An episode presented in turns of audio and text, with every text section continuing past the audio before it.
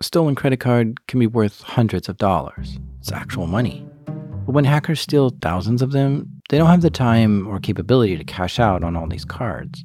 So they turn to online marketplaces to sell their cache of stolen cards. In this episode, we'll track down a hacker who's stealing credit cards and selling them. These are true stories from the dark side of the internet. I'm Jack Rhysider. This is Darknet Diaries.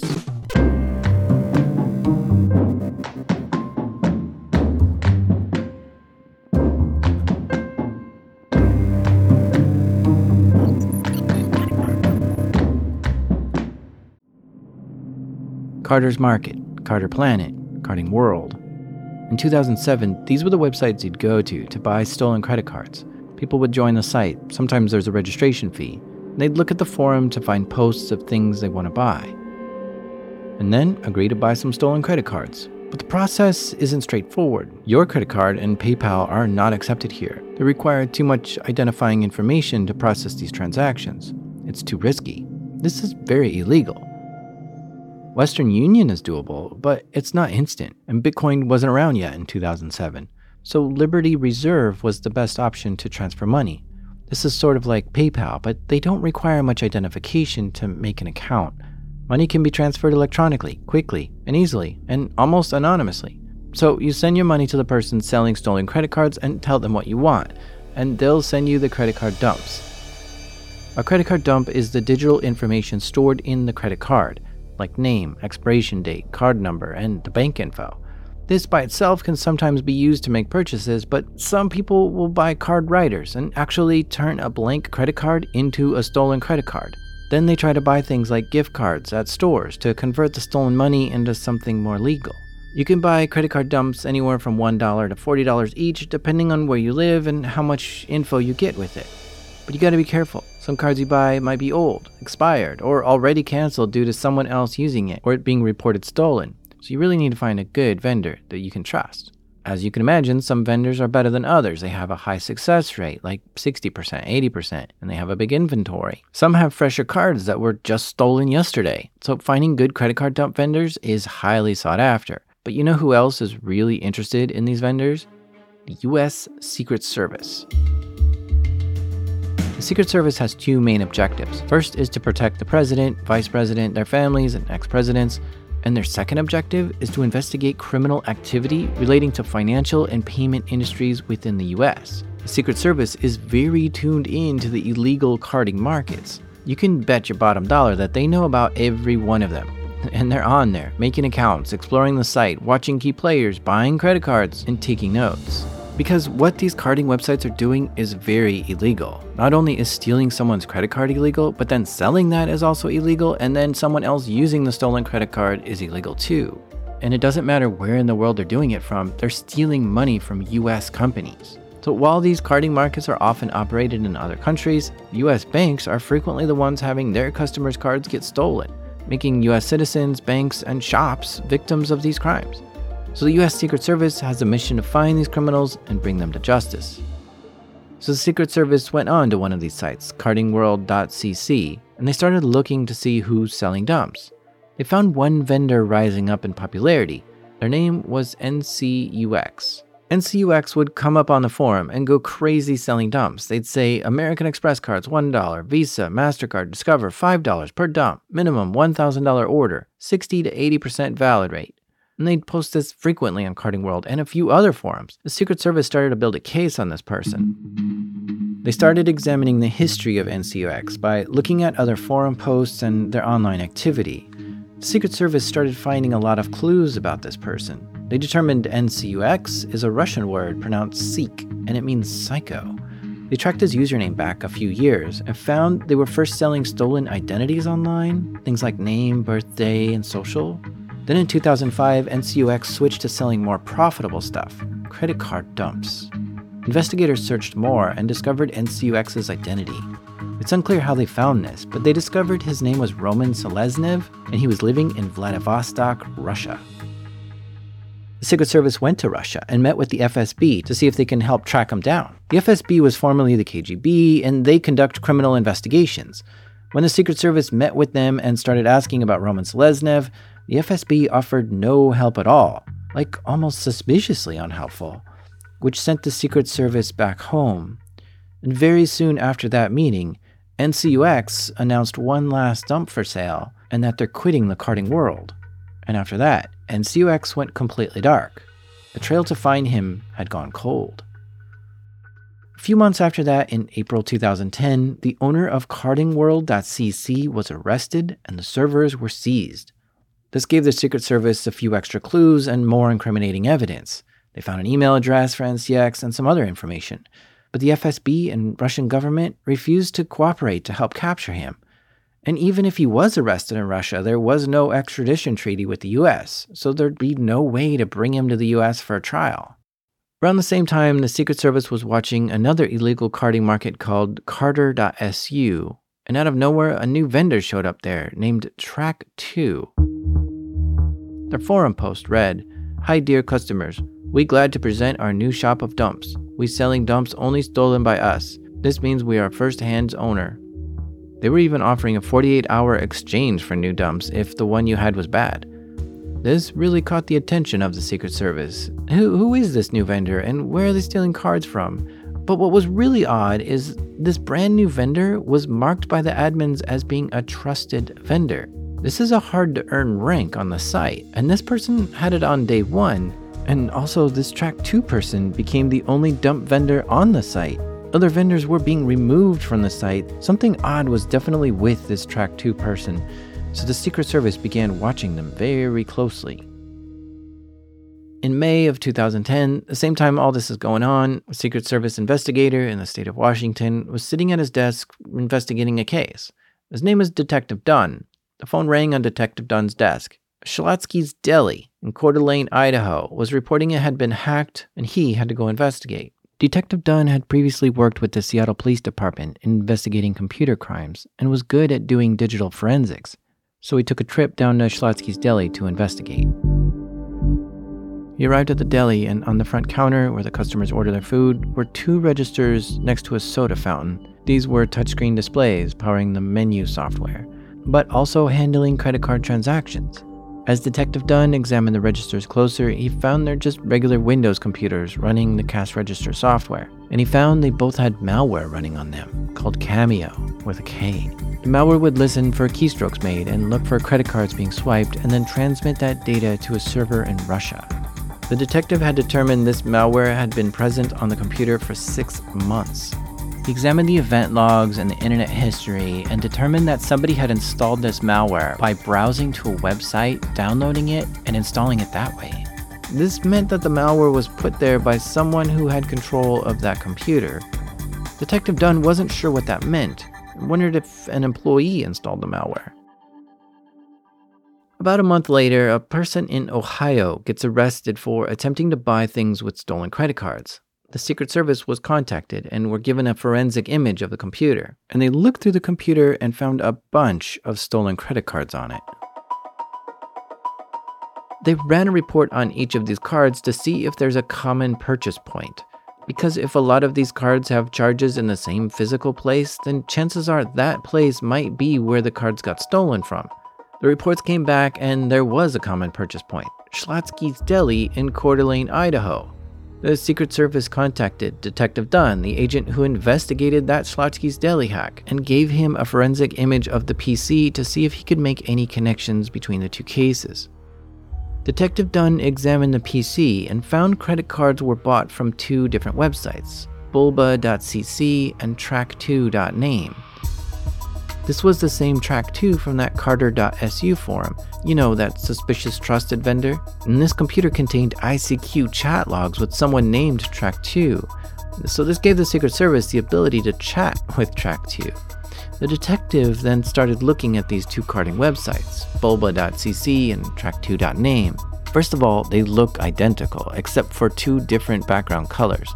The detective started chatting with Track 2 over ICQ to learn more and he found out that track2.name was where untrusted customers go to buy stolen cards. And then, once you're trusted or you pay a $1,000 registration fee, you could then be invited to bulba.cc, a more elite carder site. The detective determined the websites were probably owned by the same person, and he logged into the site and looked around. He found thousands of credit cards for sale here, claiming to be 90% from the US with a 60% valid rate. He also found that in order to buy cards here, you have to use Liberty Reserve to transfer the money. The detective looked at the Whois records for these two websites. Each website in the world has to be registered, and the registration information is public for anyone to see. This information can be faked, though, but the Whois data on the websites said they were registered by two different Yahoo email addresses. The detective filed a warrant and sent it to Yahoo, the company, so he could see the emails for this address. See, the FBI and Secret Service can request from Yahoo to view emails for certain people if a warrant is processed. Then it'll be reviewed by Yahoo and they'll supply the emails to the feds, and they won't even tip off the user either. But getting a warrant and access to emails takes a while to process, so the detective had to just sit there and wait for it to be ready. While waiting for the warrant to go through, Detective Dunn got a call from the Boeing Engineers Credit Union, or BECU, in Seattle. The BECU was reporting that a number of fraudulent charges have showed up on some credit cards with a common purchase point of the Broadway Grill right in Capitol Hill in Seattle. Since the detective was in Seattle, he drove over to the restaurant and started conducting a forensic analysis of the computers there. Their cash registers were Windows computers running a credit card processing software. And these computers had the same Kameo malware that the detective found on the Schlotzsky's Deli's computers. Malware was slightly different though. This one would grab copies of the cards being processed and stick it into a text file, and then send that text file to the exact same server in Russia. This text file contained 33,000 credit cards in clear text. Detective Dunn was shocked, and the Broadway Grill had no idea they had even been hacked.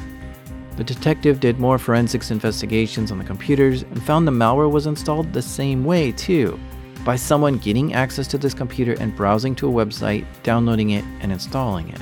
The detective ran a report on the credit cards in the text file, and the report showed that within a day or two of the cards being stolen, they already had fraudulent charges on them from around the world. This meant that whoever stole these cards had a way to move them quick. About the same time, the warrant for those Yahoo emails completed, and Detective Dunn got a copy of the inbox for the addresses used to register bulba.cc and track2.name. And he found a lot of emails for transactions through Liberty Reserve, which indicated the account numbers this person had there. They also found an email about a PayPal account. And PayPal does require you to provide a real name, and this email said this PayPal account belonged to Roman Seleznev the same Roman Seleznev that was NCUX, the big time carder the Secret Service was tracking years ago but went dark. Now they were able to connect the dots and see that NCUX and Track 2 and Bulba were all the same person. Not only did the names match, but the physical address matched, the ICQ number matched, the web money accounts matched. Roman didn't disappear. He probably got tipped off by the FSB that the Secret Service were after him and he just changed his name. Now the Secret Service was once again hot on the trail to bring down this big time carder, Roman Seleznev. Detective Dunn continued reading through the emails he found and found one indicating Roman was renting a server from a company called Hop One in Virginia. A warrant was issued right away to request a pen trap and a backup copy of the server. Hop One complied with this search and provided a copy of the server, which was done without any disruption since it was a virtual server. The detective looked at the data on the server. First, he found there were over 400,000 credit card dumps stored on this server. That's a lot. That alone is worth millions of dollars, and it seemed like Roman was selling a lot of these. The detective started finding some hacking tools on the server. This server was being used to mass scan the internet looking for computers that have port 3389 open, or remote desktop. Windows machines have the capability to connect to them remotely. This is called remote desktop. And the tools on the server were actively looking for computers with this service exposed to the internet. Then, once the scanner found the computer on the internet was running remote desktop, it would then attempt to brute force log into it by cycling through thousands of commonly used usernames and passwords. Then, if the password had been guessed correctly, the hacker can access the computer as if they were sitting right in front of it. This is a sloppy, noisy, and easy way to hack into computers but it seemed to be working. The reality is that nobody should have remote desktop exposed to the internet like that, yet thousands of computers were, which might also mean they weren't using good passwords either. The detective was able to put the pieces together now. Roman would hack into Windows computers that he would find exposed online, see if they're running any kind of credit card processing software, and if so, he'd install malware on it to scrape the cards off it and then send it to his server. It's actually not that sophisticated of a hack. The detective also issued a pen trap on the server. With this, he can see the metadata about the traffic going in and out of that server, just like things like IP addresses, ports, and volume of traffic, but not the full packet capture. Upon putting a pen trap on the server, they found hundreds of computers around the world are connecting to the server and uploading credit card data to it. He examined what IPs are connecting to it and found that most of them are restaurants. Places like Grand Central Baking, Z Pizza, Jets Pizza, Mountain Mike's, Extreme Pizza, Casa Mia, and Days Jewelers. Detective Dunn started visiting any of these places that were local to Washington State, where he was based out of. First, he went to Grand Central Baking, right in downtown Seattle. Yeah, sure enough, same situation. Similar point of sale software, similar malware, logs showed remote desktop connection, and then the malware was downloaded. The detective also checked out another local Seattle place called Mad Pizza, which had been communicating to the Hop 1 server. And both locations he visited had also been hacked. One had malware on it for four months, the other six months. Then the detective drove down to a little town called Yelm in Washington to visit Casa Mia. But he didn't go for the all you can eat spaghetti. Instead, he was hungry to see what was on their point of sales computers. And once again, all the same signs remote desktop enabled on it, malware installed, and it was scraping credit cards and sending them to either Ukraine or this Hop 1 server. At this point, Detective Dunn had visited five restaurants, all of which had been hacked in the same way, presumably by Roman Seleznev. They all had the same signs and were communicating to the same servers. Some of these restaurants had no clue they were hacked until the Secret Service came to their door, and others had been notified by a payment card processor that a theft had occurred. The Secret Service had poured through even more emails that were in Roman's inbox. They were able to determine his phone number, his Russian address, that he had a wife and a young daughter, and even that he had a second house in Indonesia that he would sometimes vacation to. At this point, the evidence was clear and overwhelming. Roman Seleznev was allegedly hacking into hundreds of restaurants and shops around the world, stealing credit cards and selling them on his two websites, bulba.cc and track2.name. So in March 2011, Roman Seleznev was indicted, which means the Secret Service had enough evidence on him that they were accusing him of doing these crimes.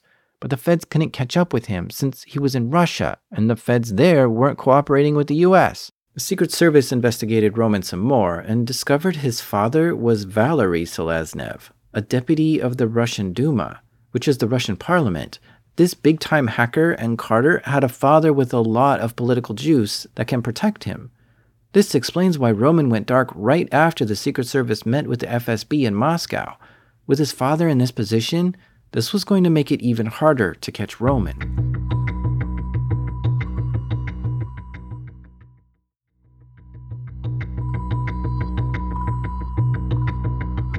The Secret Service continued to monitor the bulba.cc and track2.name websites.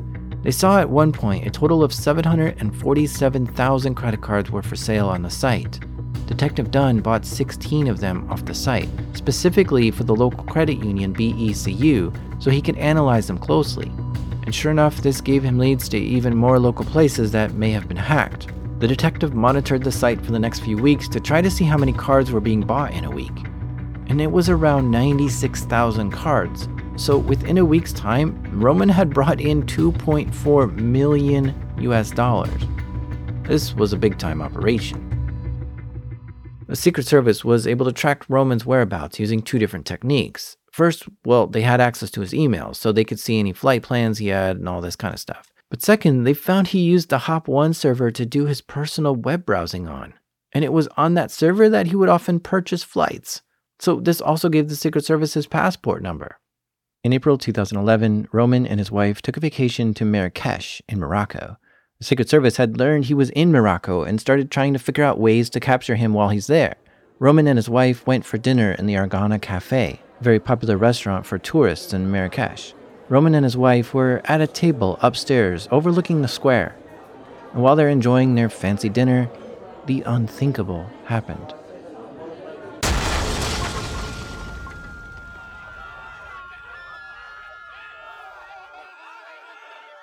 A massive explosion has ripped through a busy cafe in the Moroccan city of Marrakesh, killing at least 15 people and wounding 20 others.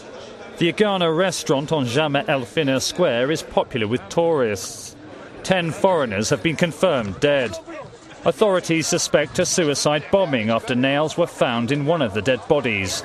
If proved to be the work of Islamic militants, it would be Morocco's biggest terrorist attack since suicide bombings killed 45 people in Casablanca eight years ago. The blast ripped the cafe apart all around where Roman was sitting. Shrapnel and parts of the building came down right on his head, hitting him hard. He was thrown into the back of an ambulance and taken to the airport, where he was medevaced all the way back to Russia. For the next few months, no new credit card dumps showed up on his websites and customers started complaining they weren't getting dumps.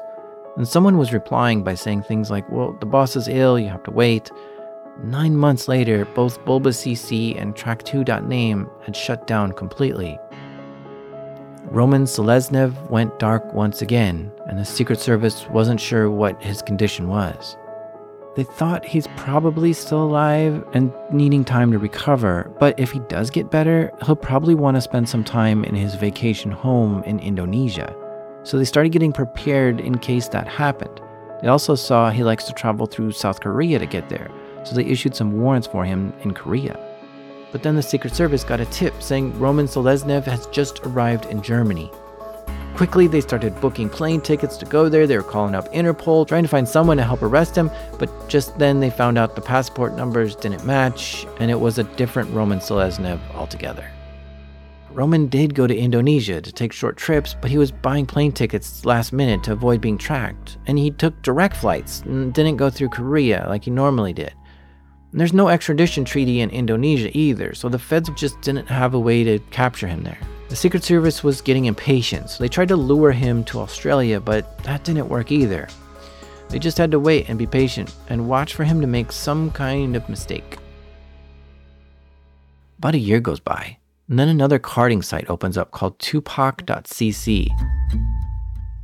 This one had a huge inventory of credit card dumps, and one reason for this is because it was also a reseller.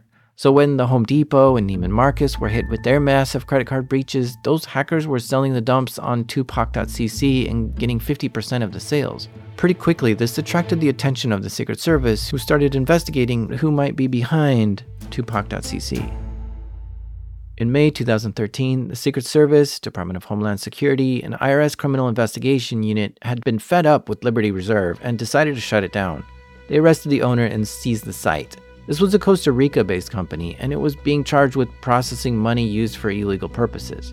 I think it's illegal to process money if you know the money is being used for criminal activities, and Liberty Reserve attracted a lot of criminals. So, with Liberty Reserve site in the hands of the Secret Service, they started going through the transactions that were in the database, and this gave the Secret Service a lot more information about him. They found Roman's old accounts and added up the transactions and found he had over $15 million in incoming transactions. They followed the accounts further and noticed some were recently active. As they investigated, they found information that connected Roman Seleznev to be the person behind the Tupac.cc website. These transactions also gave the Secret Service more relevant information about Roman, like his most recent address and phone numbers. On July 1st, 2014, the Secret Service got a tip that Roman was in the Maldives. The problem, though, is that the Maldives doesn't have an extradition treaty with the US either, so they aren't going to help the US in capturing him. Roman was smart and knew exactly what countries he could go to in order to avoid being caught. But the Secret Service spoke to the Maldives police and explained how important this case was. So the Maldives government agreed that if the Secret Service would catch him, they would expel him to allow the Secret Service to take him. So the Secret Service immediately jumped on a plane and headed to the Maldives. Roman had been taking a high class vacation around the islands, and the Secret Service was hot on his tail. First, he stayed in the nicest room possible in a fancy hotel, which cost around $20,000 for just a few days. Then he took a small plane to a private beach on another island, which is where he was. The Secret Service thought he'll probably come back to the international airport to return to Russia, so they waited for him at the airport. Two days later, Roman, his wife, and his daughter landed in a small plane at the airport and tried to switch planes to go to Russia, but the Secret Service caught him just in time. They showed him the arrest warrant and placed cuffs on him. Roman reminded the Secret Service that the Maldives don't have an extradition treaty with the US, but the Maldivian police just stood there and watched the whole thing happen.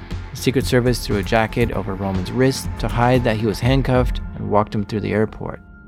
They took the luggage he had, which contained the following a Sony Vaio Ultrabook running Windows 8, an iPhone, an iPad, a Samsung phone, and his identifications. The Secret Service were able to confirm the passport number and address of his identifications, and they all matched the same Roman Seleznev that they've been tracking for all these years. They escorted him to a private jet, leaving his wife and daughter behind. The Secret Service took Roman directly to Guam, a U.S. territory, and put him right in prison. The Secret Service kept his laptop powered on the whole way back home, but it was password protected. They explained to Roman the long list of evidence they had gathered on him for the last 10 years.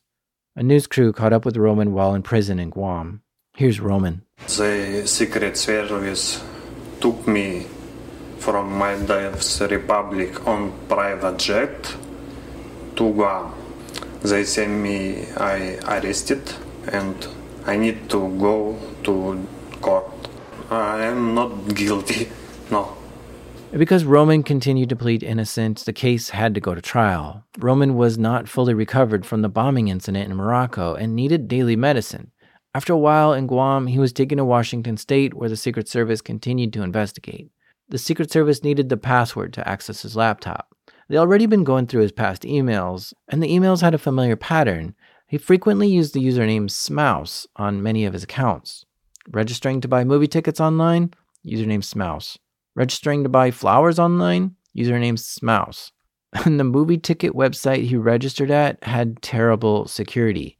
Upon registering at this site, they sent him a welcome email which displayed his username and password in clear text. The password he used was Ochko123, which is Russian for butthole. This gave the Secret Service a username and password to try on Roman's laptop. And what do you know? It worked first try. The very first password guess the Secret Service made was correct Ochko123. This was a big failure for Roman. To reuse passwords like this and to use such a simple one on his personal laptop while being a big carding kingpin, not a good idea. The Secret Service took forensic copies of the laptop and gave it to Roman's lawyers. The first thing the investigators found was that there were 1.7 million credit card dumps on his laptop.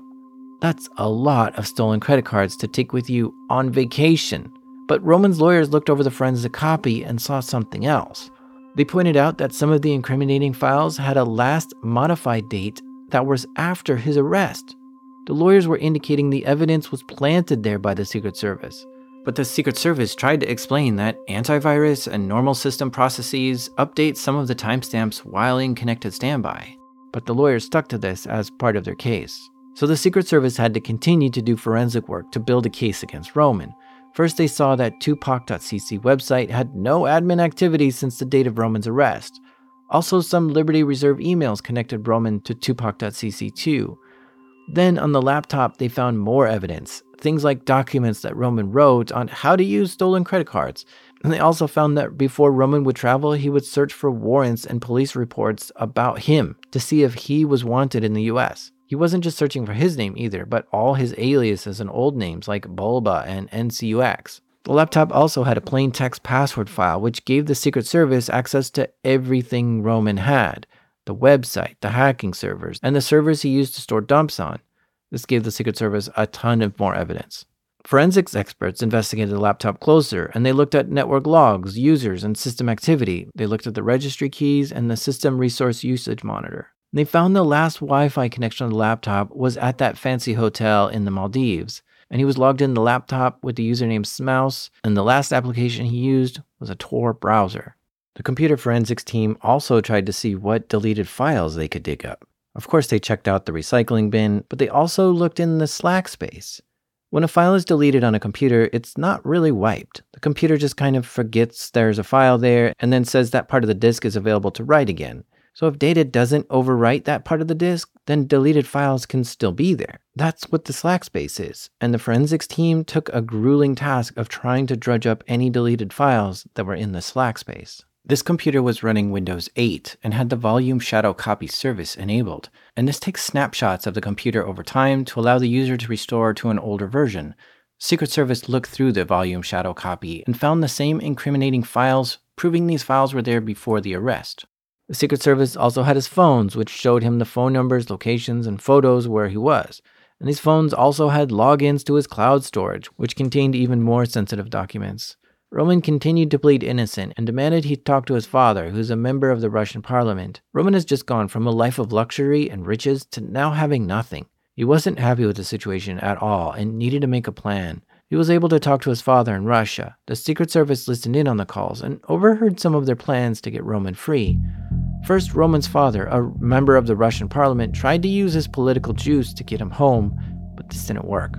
Then the plan was to pay off prosecutors. After all, Roman was worth millions of dollars, so they had quite a lot to try to spring him out with. Here's a transcript of the call. His father, we can just pay them all in advance, and that's it. Roman, it is what I'm saying, offer them this his father. Yes, I'm leaning towards this. I think this is an option. Roman, just make sure they know how much money they will get right away would be what they'd get in a whole year. Later, the prosecutors did get a bribe of around $10 million to release him. The prosecutors did not accept this, and it only added to his case. Then the phone calls between him and his dad grew stranger. They would say things like, You know that thing we talked about that we're not allowed to talk about? Yeah, it's not true, okay? And then his father told him he was going to visit some doctors, and then the doctors will visit Roman soon to explain the rest. And something about using Uncle Andre to create a miracle. The Secret Service thought maybe this was some kind of code for an escape plan. And around the same time, for some strange reason, the prosecutors all started getting banned from entering Russia. Maybe Roman's father was banning them out of spite or something. During this time, Roman went through six different lawyers. Some were quitting because he was very hard to work with, and some Roman was firing because he didn't like what they were suggesting. The lawyers were suggesting he takes a plea deal, like give the Secret Service some information about carding criminals and work out a deal to do very little time. But Roman refused to cooperate with any plea deal and kept trying to find a different way out of prison. Roman's dad was also trying to get him to stall and to give him more time to make a plan, suggesting he'd get sick or fire another lawyer to postpone the trial. After three years of being held in prison, his trial day finally came. Roman ran out of ways to stall and delay the trial. He was being charged with 40 counts of criminal activity, and Roman was pleading innocent. His lawyers had only two positions to defend him with. First, that the files on his laptop were tampered with but the Secret Service was able to prove the files were there in the volume shadow copies before the arrest. And second, the defense attorney was saying the arrest in the Maldives was illegal and essentially kidnapping, accusing the US that this is a retaliation because Russia is harboring Snowden. The trial took about one and a half weeks, and after the jurors thought it over for about three hours, they found Roman Seleznev guilty. He was found guilty on 38 out of 40 counts, this included 10 counts of wire fraud, 9 counts of obtaining information from a protected computer, 2 counts of aggravated identity theft, 15 counts of possessing unauthorized equipment, and 8 counts of international damage to protected computers. He was accused of hacking into a pizzeria in Duvall, Washington, but the jury found him not guilty for doing that. At this point, Roman finally started to try to get a plea deal worked out, but it was too late. There are guidelines suggesting on how long of a prison sentence a person should get who's guilty of this many crimes, and the guidelines were off the charts, suggesting he gets life in prison. But Roman's lawyers tried to talk the judge down to not very many years. But because Roman refused to cooperate and continuously lied to prosecutors, the judge did not see favorably on him and gave him 27 years of prison time for his crimes. Roman was 32 when he was sentenced, meaning he'll get out when he's almost 60, missing most of his daughter's life, half of his own. Roman was still recovering from his injuries from the bombing years ago, and he had to take daily medication for it because it damaged his head. The lawyer thought Roman was so sick that 27 years is a life sentence. The lawyer said, quote, He's not going to live that long. He's going to die in jail. I'm certain of that. End quote. The Secret Service had to go through the 1.7 million credit cards found on Roman's laptop and inform each bank of the theft. Those cards belonged to 3,700 different banks, and each of them were called.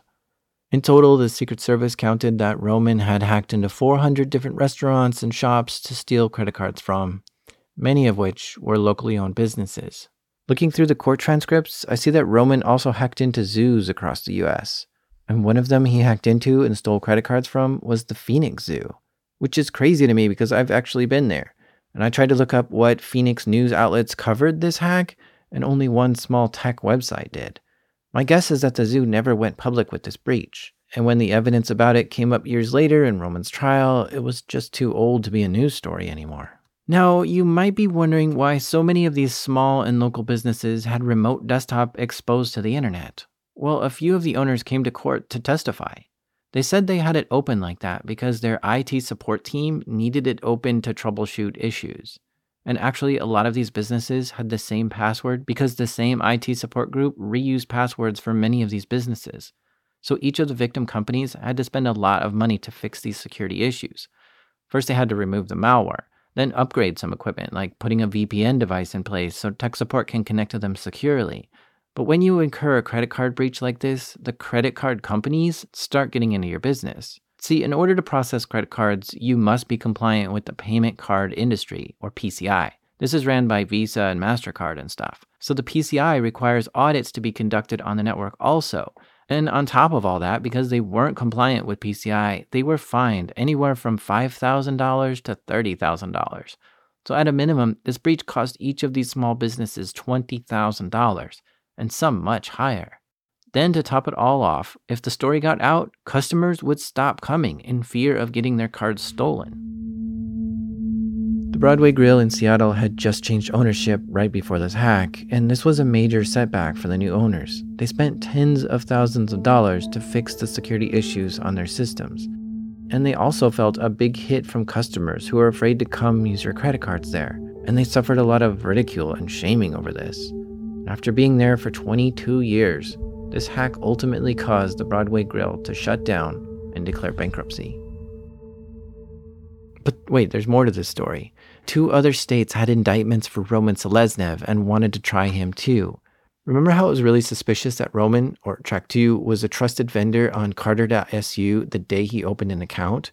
And remember when he was the only vendor selling dumps on that site? Yeah, some feds in Las Vegas thought this was suspicious enough and accused Roman of being the owner of Carder.su, so they brought Roman to trial for this. Sure enough, it was true. Roman pleaded guilty to these charges, which resulted in him having to pay $50 million in restitution, which was the same amount believed to have been made from selling cards on the website. And then, once that was over, federal court in Atlanta, Georgia took a shot at Roman too, Federal prosecutors there claimed Roman, along with 14 other people, hacked into RBS WorldPay, which is a payment processor in Atlanta. In 2008, the hackers got in, stole thousands of credit cards, then gave it to 14 different cashiers around the world. These people would write the dumps to blank credit cards and then go to ATMs and just go through card after card, taking out as much money as they could until the ATM was out of money. Then they move on to the next one. Within 12 hours of the breach, the cashiers were able to hit 280 cities, cashing out for more than $9 million total. Roman was accused of stealing $2 million himself. The federal court in Atlanta brought Roman to trial on this, and Roman pleaded guilty to this too. This resulted in 14 more years of prison time and another $2 million in restitution. Today, Roman sits in a medium security prison in North Carolina still recovering from his head injury, still dreaming about seeing his family again someday, and probably still wishing he was back home in Russia.